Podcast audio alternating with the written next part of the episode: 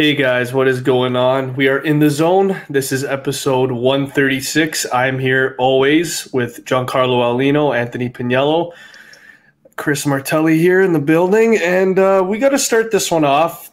Uh, for me, it's a funny note. I wouldn't say it's a bad note. I'd say it's a funny note, but uh, the LA Clippers, they have been judged. They have been made fun of. They have just been the laughing stock the last year and a half, just based off of the, the playoff success that they have not been able to have. And then this beautiful, beautiful free throw by Paul George. Just look at that. Look at that face. He knew it was not going in. And what happens after this play? A late second alley oop to the, big dog, DeAndre Ayton. He gets the win. They're up 2 nothing on the Clippers. Guys, what is Phoenix doing right? Because last year they did not make the playoffs. They went 8 0 in the bubble. I said to you guys that maybe they're a playoff team next year, and that was a huge maybe. And now they're two games away from going to the conference finals. And this is all, well, I mean, not all of it, but this series so far without Chris Paul, you're up to nothing. What are your guys' so, uh, thoughts so far on this series as a whole? Start it, buddy. Yeah, Paul George is a shooting guard, right? I believe so. How in the hell do you miss two free throws when you're a shooting guard in crunch time? He puts them up three. If he gets both of them, misses both. So he had a chance to be a god. He got them there, so props to him. But now in this moment, he's really reminding everybody who he is in the playoffs, and it's not good. And uh, yeah, when if Kawhi's not back, they're fucked. But um, yeah, I said it right before we went on. Uh, it reminded me of the Gilbert Arenas when he missed both free throws in the playoffs against the Cavs, but this is on a much bigger scale. With the Suns, I have no fucking idea because they were like they were ass up until the bubble last year, where they went undefeated, and that was the team with Ricky Rubio. But like ever since then, they've been unstoppable. They've been the best bubble team in history. So I think it's just a, a whole team effort. You can you could um, you could put it on Devin Booker, saying this is his coming out party. It's his first playoffs, and he's been absolutely phenomenal. Um, yeah, the Phoenix Suns they've just been better, flat out. I want to quickly talk about what Devin Booker's been able to do in this postseason. He's been averaging about 29, which is stupid, stupid numbers for any first ever postseason run. Uh, but another guy that's in his first postseason run that's been absolutely ridiculous is Trae Young. Um, I want to quickly talk about the series that ended there. Um, Philadelphia guys, they are now eliminated. They are officially out this year. Ben Simmons, Joel Embiid, the process. What are your guys' thoughts on the process? I'm a little curious what you guys what, what do you guys believe in the process? Is it starting to look as if this team's crumbling? And man, I, I got to say this because I love this guy, but I feel so so bad for Doc Rivers. Yeah, yeah, um, yeah I'll take it. Man. Yeah, it's. uh I feel bad for Ben Simmons and Joel Embiid. They had an amazing regular season you would think like this team, the way it was structured, they got Danny Green and Dwight Howard from the Lakers, uh, two guys who won a championship, and add that to their room. It did work in the regular season because they came in first, but when you look at the playoffs, it's just really weird. Like what happened there? Like Ben Simmons didn't look like the same player. He wasn't getting the same kind of numbers. Like his shooting was exposed that he can't shoot or he won't shoot the ball. Uh, he had so many moments where he could have just took it for a quick layup, got a quick two points, and he's looking to create a play, which didn't make sense. So I, I think Seth Curry outshined him, and Seth Curry's making like a $100 million less than him. So you can't have that if you're the 76ers.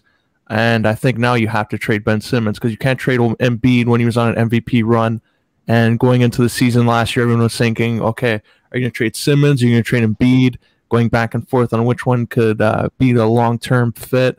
Now it looks like you're kind of have to trade Simmons, and if you don't, it's going to be bad on the a bad look on the franchise, bad look on management, and I don't think they're going to be able to turn this around and be a contender if both of them on the same team next year. Man, I didn't think it would actually come to this because we talked about it last week, and what was it? Was it three two Atlanta at the time? And I'm still like Philly's gonna pull through with it, but uh, just the way they they went down was, I don't know if it was more Philly being a letdown or Atlanta and the Hawks kind of breaking through the glass there, kind of like Phoenix, but. I don't know. Like it's tough to win a championship. This these guys are amazing. They're usually at the top of the conference every year, but they get bounced in the first or second round. Like it's tough. They've been together. They're still what? How old Simmons? Twenty four, and be similar age. Like they're still very young. They're still very good. They're going to be all stars going forward. But as a duo together, yeah, it, it might be time. Yeah, I like I like that. I really liked what I saw most of the year from, like you guys said, Joel Embiid, arguably the MVP front runner for majority match, maybe not majority of the year. That probably belonged to Jokic, but you could argue at times that Embiid was the best player in the whole world. So if I'm Philly, for sure, I'm not trading Joel Embiid. I think he's an absolute stud on the court, off the court. Um, he's not too negligent. I knew back I knew back in the day he had a little bit more problems, but I think now he's starting to settle in. You know, he's now becoming a veteran presence already on this team. I think this is I think this is his sixth or seventh year.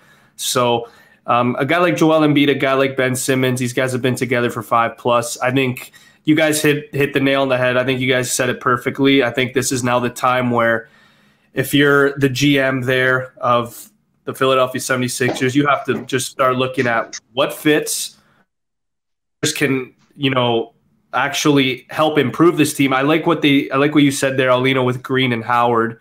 You know, they're proven winners. They won the they won the ring last year with the Lakers, and then they come here and they can't get it done. So there has to be something going on there. I know, like you said, uh, Pagniello, it is hard to win a championship, no doubt about it. Um, ask guys like James Harden, still doesn't have one.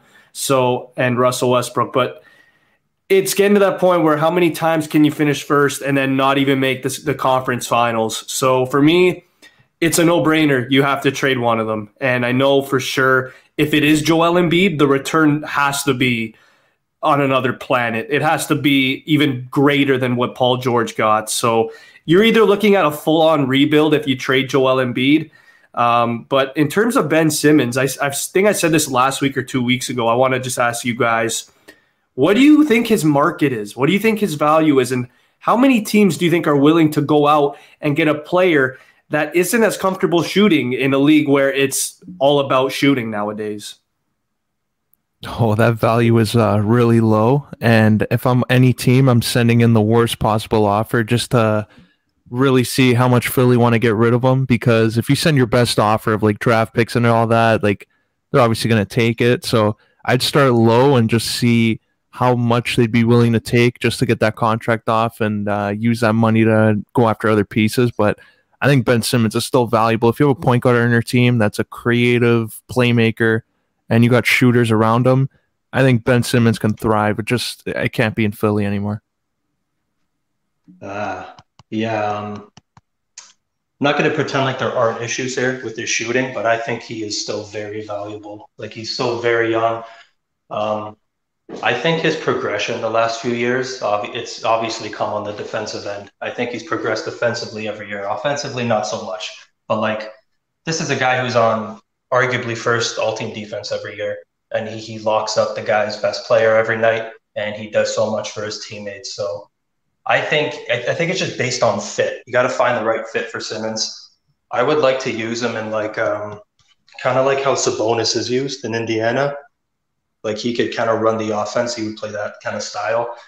I think he's got really high value. I think I, they just got to get it the the team right with him because uh, yeah, you saw like he can play with Embiid. Embiid's one of the best players in the league, but if it doesn't work, the whole system gets fucked. So I, I still think his value's high for sure.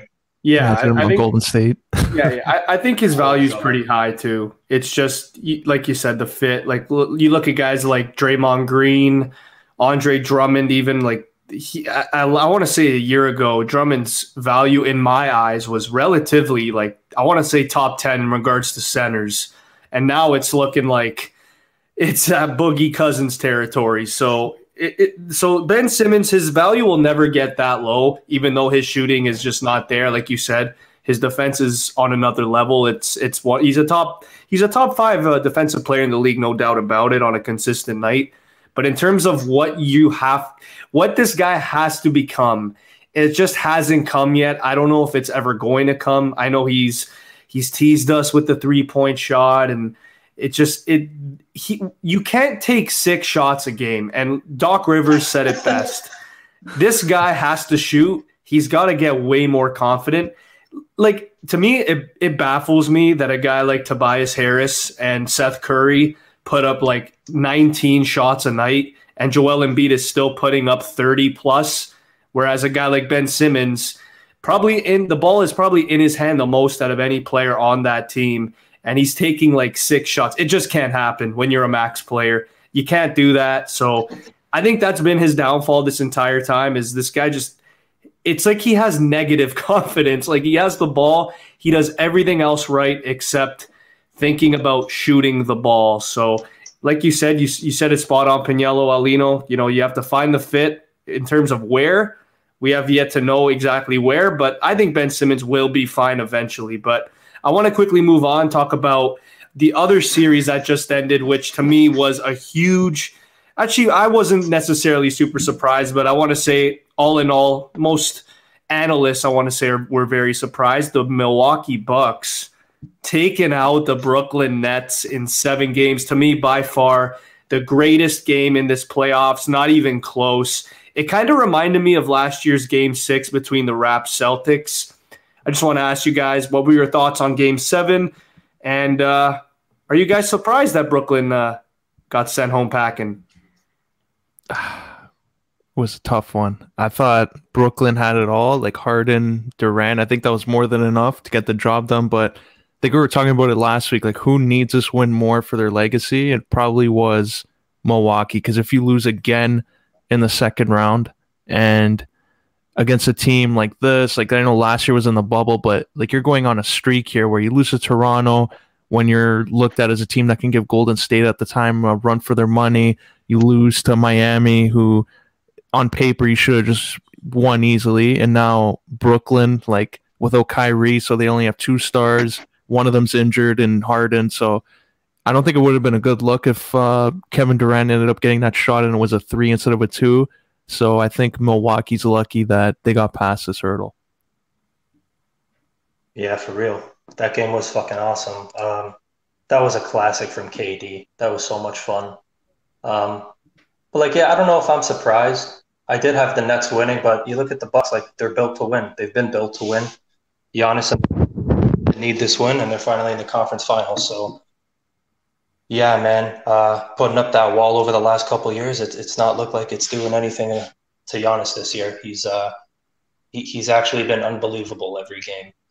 But yeah, so with that being said, the Nets were my pick all year pretty much. So yeah, I, I easily have the Bucks winning going forward.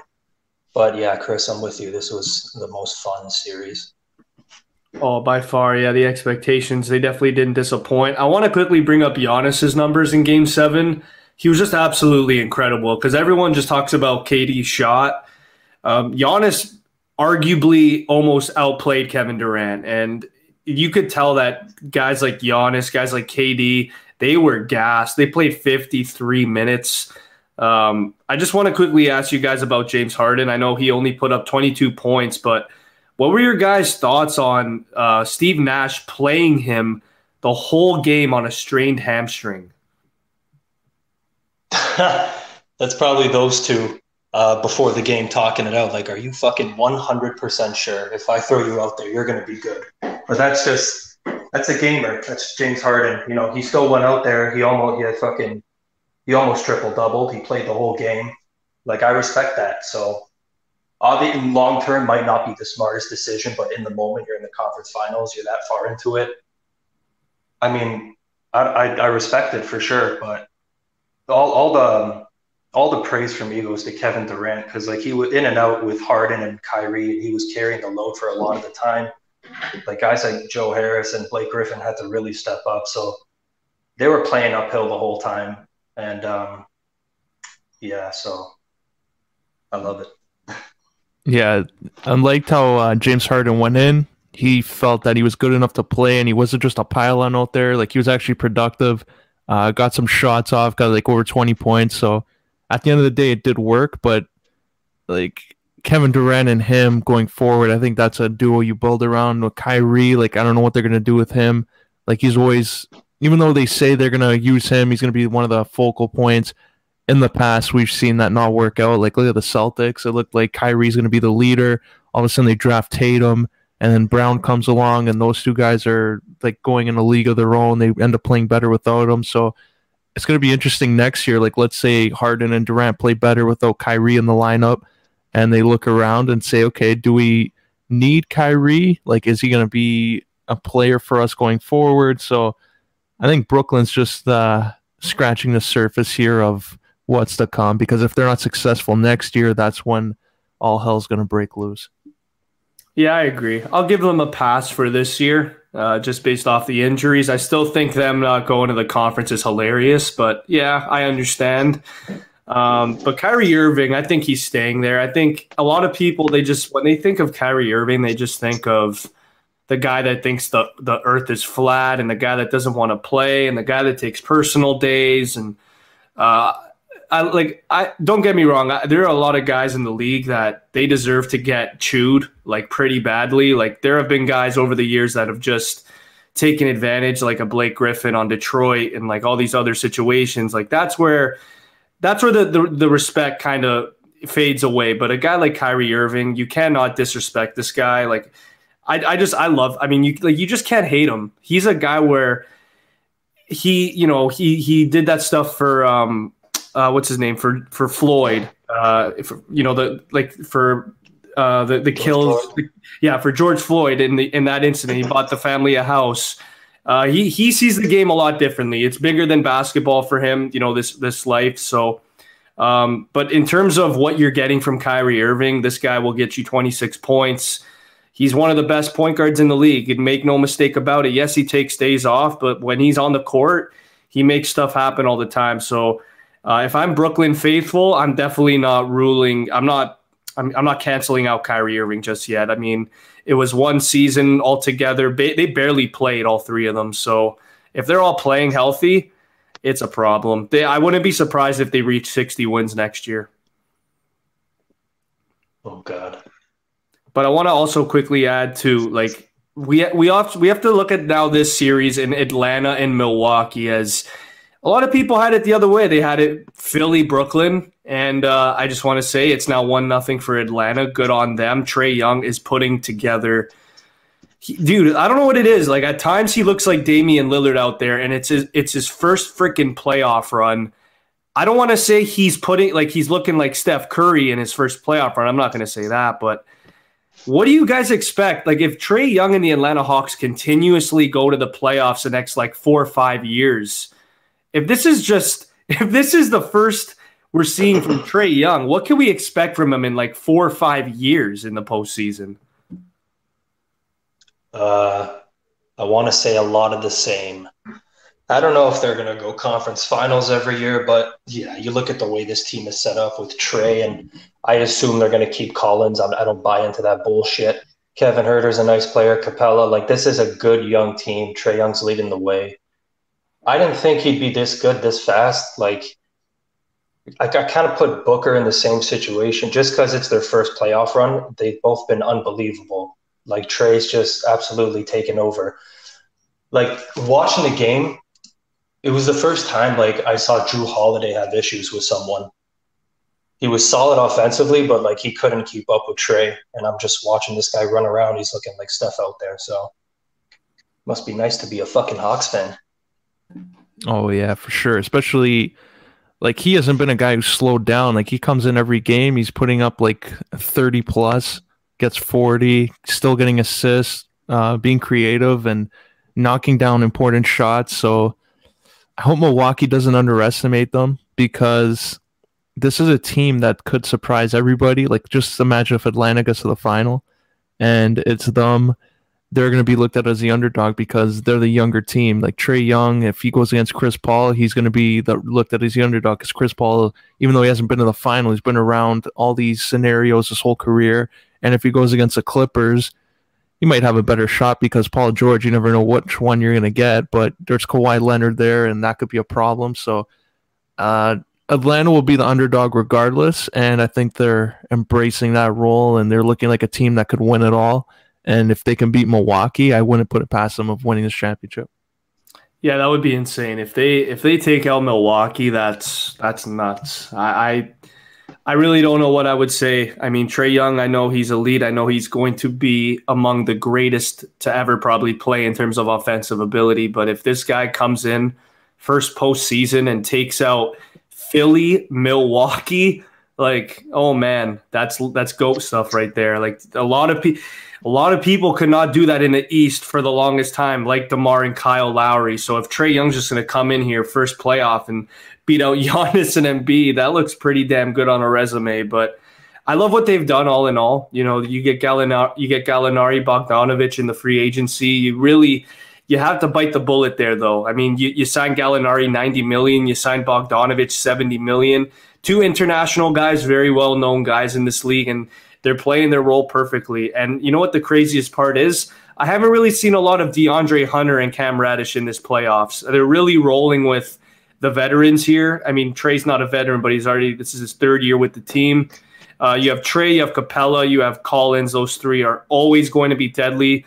Huerter, to me, he is the to me he's the X factor because there's one game he could get you nine points, and then there's another game he can get you 25 easily.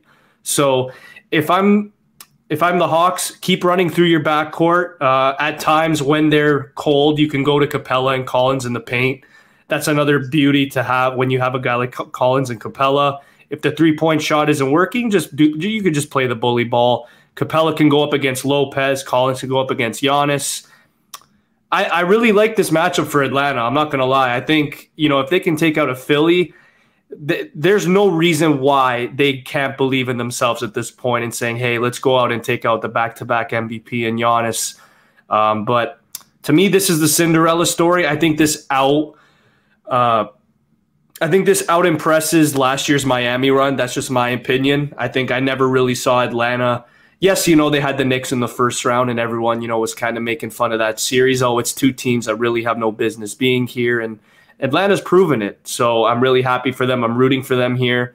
I still have the Bucks in six, six or seven, but I mean Trae Young, like you guys said, anything is possible at this point. Uh, but I, lo- I just love what I've seen with with Trae and Booker. Their first playoff runs, and they've just been they've been making uh, they've been sending a message, just like what Jamal Murray and uh, Donovan Mitchell did last year. So I'm gonna finish by saying that the NBA, when LeBron James, retires, when all these guys start retiring, the league is in great hands. That's all I'm to say. With guys like Trae Young and Booker, we're probably not to see the last of these two in the postseason, and especially on these runs. But come on, guys, let's.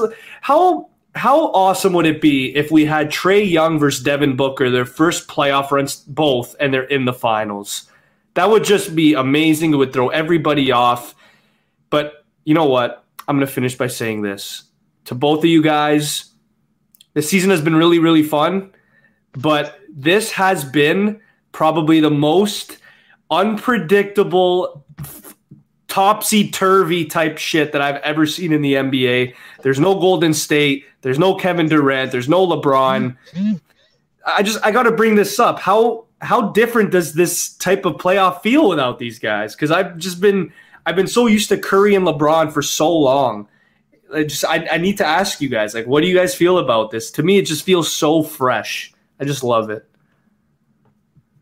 the last 10 years you just you just get used to certain things seeing the same like four to six teams every year you're like yeah we'll go by the regular season but when it comes down to it we know who's going to be there but this year fucking what the hell's going on? I, I snapped you guys the other day the picture. We showed the the final four teams, like the Clippers never went to the finals. Atlanta last time in the finals, 55 or something. The Bucks 50 years ago, it was fucking insane. So yeah, it's awesome for the league seeing these new teams here and uh, seeing these young players get this exposure on this primetime TV. So you gotta love it for sure. Yeah, like it's been unpredictable. Kind of like when the Raptors went to the final. Like even though they were kind of favored, but it was just something new. Like Raptors and Golden State, everyone would be assuming it's going to be the Bucks, but seeing Atlanta emerge as this uh, rising team, even though they had like an even record, uh, they take out the Knicks and get all this excitement. I still think Vince Carter's a little pissed off, even though he might be happy on TV. I don't think he's happy. Uh, I think he's really mad that this could have been him if he just extended the career one more year, kind of like what he's been doing. But I don't know, Atlanta, they're uh, a nice story. I just don't know if they'll be able to continue it next year once Brooklyn is completely healthy. Uh, Philly, who knows? Like changes they'll make the Raptors. You can't count them out because they're arguably a playoff team next year and probably a top five one too. So I think the East is going to look a lot different next year. Uh, Miami, who knows too with them. So uh, Atlanta coming up like this is going to bring more attention to their market. Maybe free agents might want to go there and play with Trae Young. So looking forward to that next year. Uh, I'll I'll end uh, the basketball talk with this. Out of the out of the two guys that we've mentioned numerous numerous times, and Trae Young and Devin Booker, which guy have you been more impressed with in this postseason? Uh, for me, I'll go Trae Young, but that that is a that's basically a coin toss. Yeah, I'm gonna go Trae Young on that one. Did you see wow. what Stephen A. said about Booker? Is he the next? He's uh, reminding him of Kobe, or he's the next Kobe, or some shit. And then everyone just lost their mind. yeah, that, that's that's that's that's ridiculous praise. But uh, Kobe has five rings, so if Devin can at least get one, then we can maybe start the conversation. But as long as he's ringless, you cannot bring that up. There's no way. He's not Kobe. Oh man, what a playoffs! What'd you guys think of the Raptors getting the top four pick?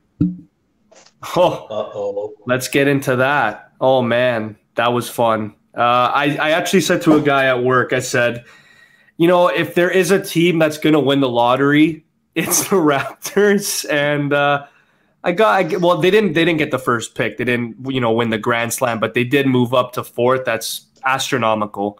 When you go from eight to four, especially in this draft class, that's from getting a B plus player to potentially an A plus. So um, if I'm the Raptors, this is an absolute win. They're laughing. They're not going to be in that spot next year, and probably not for a long time after. The last lottery pick we had was Mr. Uh, Terrence Ross. So uh, the Raps have been known for winning the last couple years, and of course, this is the year where they got to lose and, or sorry, they got to win the lottery, and they win the lottery, and everything's looking pretty damn solid. We deserve this out of every team in the league. We weren't home all fucking year. None of our guys played together at all. We got rocked with COVID the most. Man, this is killer for the Raps.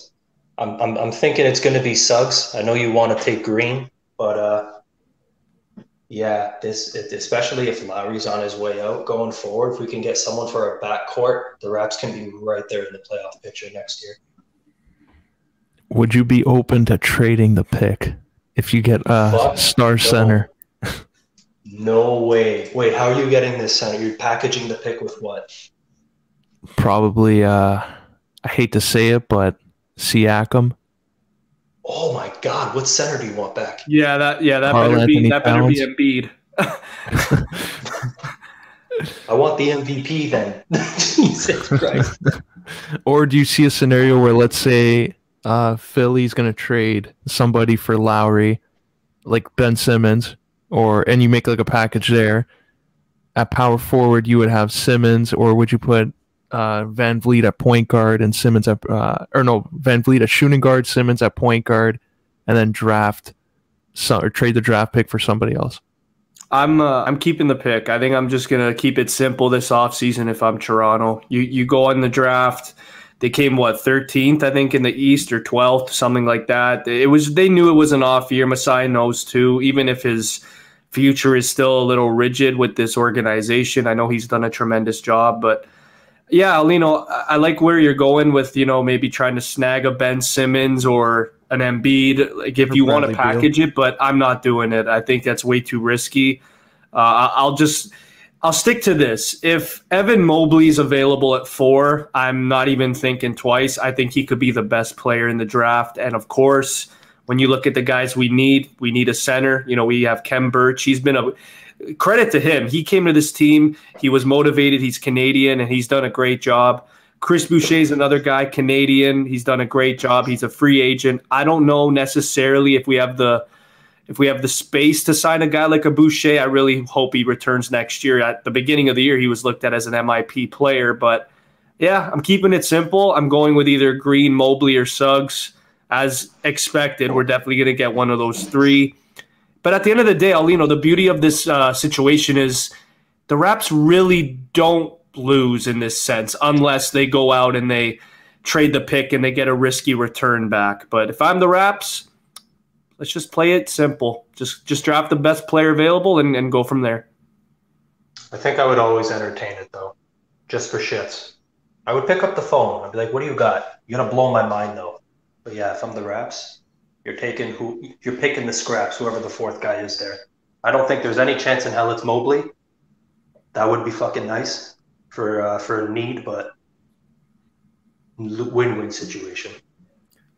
Yeah, because you never know. LaMelo went down to Charlotte last year. He should have went first overall. I think on a lot of people's uh, draft board. Like I know Wiseman stuck out, but I don't know if you had the choice there. Like let's say the Raptors had fourth last year think there would have been an inside campaign for Masai to move up. So if you can get something similar in this draft, I think Suggs would be an attractive piece or Mobley. Yeah, I think you would ride with them, but that means Lowry you would have to trade for a power forward or center. I think it all depends on what he what he wants to do. Uh, I think Kyle's probably going to talk to his agent and to Masai probably before the draft so we'll probably have a better sense of what direction Kyle Lowry wants to go in. I know for sure I've heard Miami and uh, and Philly for majority of the year. If it wasn't obviously staying and he st- and he stayed, so I know he's definitely going to get a huge pay cut. I, I know he he I know he believes that he's going to get that. He's not going to get 35, 40 million again. So uh, it's either I see him either getting a bridge deal or maybe a one year deal. But regardless, I think whoever we draft, I think it, it's it it lands it, a big part of it lands on what happens with Kyle Lowry. I think Lowry's gonna.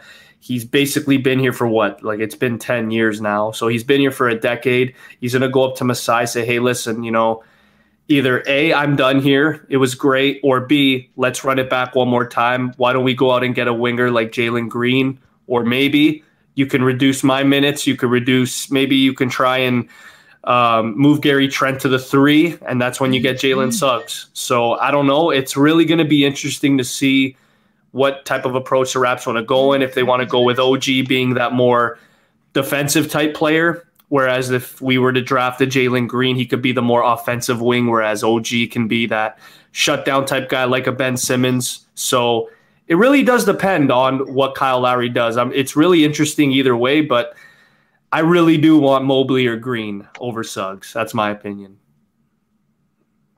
It's another jersey buy. Yeah, regardless, yeah, it's another jersey buy. I mean, my, my, my friend at work today, he basically said that the last two fourth overall picks that the Raps have gotten are both Hall of Famers. They're both Chris, it's Chris Bosh and Vince Carter. So let's see if that trend continues, Aulino. Yeah, would be something. Now we got to move it on. We got to move to the rink. We got to go because I really don't want to talk about it, but we have to. Uh, so the Islanders they went they lost eight nothing in Game Five, and then all of a sudden in Game Six, it goes to overtime, and Beauvillier, the sniper over there, he ends it.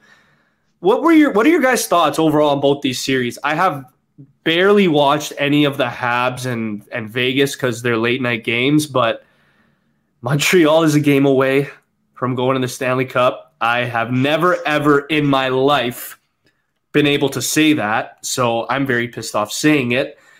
What are your guys' thoughts on the final four teams? Uh, any surprises here? Any individual, any individual stats that blow your mind? Oh, Lino, go. You know what I'm going to say. Jordan Eberle. That's who it is. I just think he's uh, active on these plays. I think he's involved uh, a little bit, like just some of the assists. It looked like he had one there near the end of the third.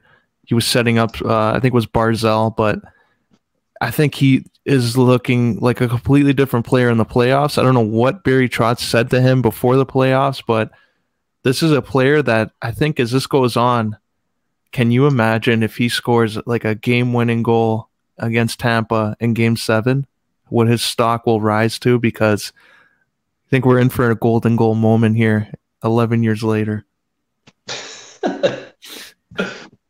uh, I don't know what to believe with the Islanders. I've actually seen more of the other series, so uh, yeah, they got absolutely spanked at home, and then they kind of kicked back into it. So now we got a game seven here. I did not think it was going to go game seven. Shout out to the Islanders; they are for real. What the fuck happened to Varlamov? Real quick, little side question. Did something happen when he left Colorado where it's like, okay, I, I got it in me. I gotta prove it now. Kind of like, like Robin he's one of the Leonard. best goalies in the league. Yeah, like what the fuck happened there? I don't know, man. It just uh, some goalies they leave and they just get better. It's it could be coaching, it could be management. It I don't really know. Uh, I've asked myself that for the last 17 years with the Leafs. So in terms of Varlamov, he's a you know he's a proven pro. He he goes out there, he works hard, and you know he in 2013 I think he was a finalist for the Vezina. So we always knew that he kind of had it in him. I guess when Colorado gave up on him, it was more like a slap in the face to him, and I guess he took that as, oh, you guys got rid of me. Okay, watch me, watch me, uh, watch me tear it up now. So I'm really happy for a guy like Varlamov. You know, with the incidences he's had off off the ice, and you know he's been able to put those incidents behind him, and now he's been full on successful as a number one goalie in a in a market that uh, for the longest time, a lot of the fan base, like a lot of hockey fans, just did not believe in. I still, to this day, I don't know how they're doing it. The Islanders. I mean, you you really don't have that number one. I mean, it, I guess it is Barzal, but other than that, they really don't have that super superstar player. Whereas you know, you look at Tampa Bay, they have Hedman, Point, Stamkos, Vasilevskiy. Like, if Tampa doesn't win this, this is to me the biggest blunder of a year in Stanley Cup history. Like if we get Montreal and New York in the finals, I said it before, I'm not watching it. I really don't have any interest in seeing the Islanders and the Habs in the finals. Love both those teams, you know, the work ethic, all that, but just not not interested. So I, I mean, Aulino, I like what you say about Jordan Eberle. He's a guy that what he's 31, 32 now, been in the league for 13 years he's getting his opportunity here. I think this is a, a, guy where he's starting to realize that this might be the farthest he ever goes. So I'm really rooting for a guy like Jordan Eberle. I'm root, but how about Brayden Point? Let's just talk about Brayden Point for a second. This guy has scored in nine straight games. He's got 14 goals already, not even in the Stanley Cup Finals. Is it safe to say Brayden Point might be the best player on this team? Uh, arguably. But like, shit, yeah, 14 goals. He's been doing it consistently all playoffs. Like, I, I think I'm more surprised with Kucherov because he just kind of came back and was leading, and he still is for the longest time. Kind of like he didn't miss the whole year. So for him to jump back right into it and kind of pick up where things left off is it's fucking unbelievable. But Brayden Point, you just talked about Barzal before. Like this guy stepped into the league and like right away immediately gelled with Kucherov and Stamkos, and he's one of the best players in the league at like 23 years old. He does everything for Tampa, so man, just scary. Yeah, I think Kucherov's still better, but you can't discredit what he's done. Like it's impressive. Uh, he's outplaying Stamkos, I think. Uh, but this series, I think, if we're comparing to the NBA, I think this is the Atlanta Hawks versus Philly series. I think Tampa is the 76ers easily. Just a balanced lineup they have, and they looked at they're looked at on paper as a team that should easily win this. But here come this little underdog team in the Islanders that just runs them out of the building one night, comes back, and uh, it's the Islanders who get the last laugh in OT. So I'd be worried if I'm Tampa going to game seven because I think this is not the team that you want to take a chance on. I think they blew one uh, in game six and it might come back to haunt them because, yeah, you won 8 nothing the last time in Tampa, but uh, the Islanders going into game seven does not look like a very appealing team to play against. And I think we're going to see the Islanders pull something off here. They can pull off the upset, but I don't think it's going to be a one sided win like game five was. Oh yeah, absolutely. I think if if if anything, this shows that the Islanders can go with anybody. And uh, I mean, when they when they took out uh, Boston, I knew right from the guy. I mean, I called that. I said to my dad, I said, "Look, listen, like I think Varlamov is way better than Rask right now. I think this is where."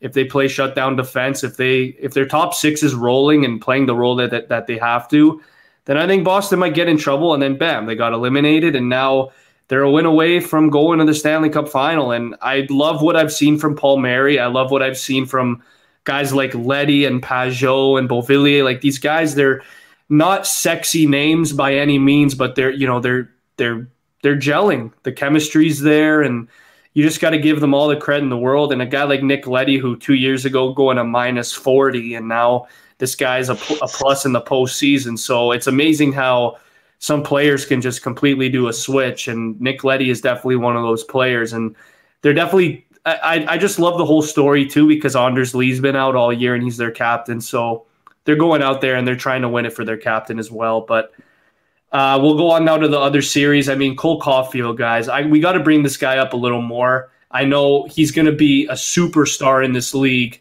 At least I think so. Uh, I guess I'll start with Aulino. But what you've seen with Cole Caufield and Nick Suzuki, should we as Leaf fans and we as hockey fans, should we start? Should we start? Uh, should we get prepared for these two because they look like they are absolutely torching it in the playoffs? And what do you guys expect from that duo, Suzuki Caufield, moving forward for the Montreal Canadiens? Damn. oh man, I hope it's not a final because it would just make the Leafs. Oh man, that loss look even worse. Uh, but where's all that talk from all those uh, pundits online saying that the North Division was trash? Uh, this division's weak. Uh, these guys, once they play an American team that has some fundamentals on defense, they're just going to run them out and sweep them four. I haven't seen that. Uh, I saw Vegas now take another loss. This is a team that has Mark Stone, Max Pacioretty, Marchessault, Tuch, Karlsson, Pietrangelo, Theodore, Fleury, and Lehner as a backup. Like Robin Lehner's a backup with his team. And they're going this far into this round against Montreal, uh, a team that came in fourth in the North Division. I think it's a bad look on uh, all those people that kind of doubted the North Division. So I wouldn't be surprised if Montreal goes to the final at this point. And I think it's just karma and the hockey gods uh, sending a message to everybody to slow their roll next time they jump to conclusions. And I think Toronto fans are going to be pissed if Montreal holds a cup at the end of the year. This team's fucking five wins away from a Stanley Cup. Are you kidding me? um, forgot your fucking question. Suzuki and Caufield. Holy shit kind of like the NBA with all the young stars coming into the league. Like they're getting points every single game. Like they're carrying the power play. They're dancing around guys. They look like they've been there a bunch of times before. And like we've been saying it week after week, all the other little additions they picked up throughout the year have just been absolutely money for them. But yeah, the, the young kids for the Habs have been that's actually so fucking good. And Carey Price, this is actually his year. So if it's not this year, it's not going to fucking happen again. So if, if they're going to win it, I'm going to be so happy for Carey Price. He absolutely led the way over there. But uh, yeah, the Habs are good. They're for real. Got to stop fucking around now. They're yeah. If they win it, I don't think should be surprised anymore. I'm just gonna say, like, because we said from the beginning of the year that Montreal was a team that would not make the playoffs. They would not really garner any sort of success this year, and now they're five wins away. I guess now we got to start looking at teams a little differently now. Uh, I mean, it's happened with it, it happened with Vegas four years ago when they came in as an expansion team, and you know they go to the Stanley Cup Finals and they lose to uh, I think who was it, Sidney Crosby, and then of course, or no, sorry, uh, Ovechkin, and then uh, you know you, and then now you see this Montreal team. It's almost a similar story, and now they're colliding in the conference finals, and I can't believe Montreal's up three two. Josh Anderson, man, like you need a player like him to go to the finals. I think uh, like these these guys are so so overlooked uh, now in this skilled type league. Like you need a guy like an Anderson, you need a guy like a Corey Perry. You need those guys that just bring that success. And I know Kyle Dubas, he tried by bringing in Simmonds and you know bringing in Thornton, but you need the guys like Staal, you need the guys like Perry to really really go over there. And this is a team where I know there are rivals but if you look at the names on this team, we like we can't really go against them, can we? Like Eric Staal, love the guy. Corey Perry, love the guy. Shea Weber's an absolute beauty. He also has yet to win a cup. So like at this point in time, I'm not getting on their bandwagon or anything. It's just like if they won, I really wouldn't be all that upset. Just because Carey Price, like you said, well deserving. He's now 31, 32 years old. Shea Weber's another guy that needs a cup this would be a feel good story, not only for the league, but for the history of the NHL in an original six winning. So, with that being said, I guess Montreal, uh, if they win the cup, good on them. If they don't, like you said, Pagniello, I don't know if they'll ever get there again. So this is a big, it's a big year for Montreal fans, huge year. But I think Cole Caufield, Suzuki, regardless, they're going to be problems in the future. But Aulino, I like what you said. You bring up all those names of Vegas. I think that you brought up like nine different names. Um, is it safe to say that Shea Theodore may be the best defenseman on Vegas? I, yeah, it's it's a debate there. I know a lot of people are having, but Pietrangelo does have the Stanley Cup, and he won it recently. So it's not like he won it ten years ago. So I still would put my money on Pietrangelo just because uh, he's a little bit more solid, even though his regular season numbers didn't jump out. Um, I, that's a guy I'd rather have on my team right now. But in the next year or two, uh, Theodore is slowly becoming that guy and developing into that superstar defenseman. It's literally like last year. but like, yeah, yeah, nothing to add to that. I think he's trending that he's going to be better, but as of right now, uh, is still the guy. Well, I guess I'll finish by saying this, guys. With whatever is left, I know it's three two. It's three two Montreal, and it's three three in the Islanders Tampa. We got to do this. I have to ask the question: What is the Stanley Cup final looking like, and who is your champion as of right now? Oh my God! Um, I'm gonna go Tampa Bay Montreal final, and I'm going Tampa in six. Yeah, I'll go uh, off the board a little bit because I don't want to see Tampa win back to back years. Because fuck that, I would hate that. They're over the cap, like by I don't know how much millions of dollars. Like they have a luxury tax, so they're running an NBA team over there. So I'll say Islanders, and I'll say Vegas. Uh, figure it out and manage to get the win there, and I'll go Vegas winning the cup in six. Oh wow! I'm gonna go with Tampa Vegas. I'm gonna stick with that, uh, and I'm gonna go with Tampa Bay. All right, Aulino. I think they're winning back to back. I think.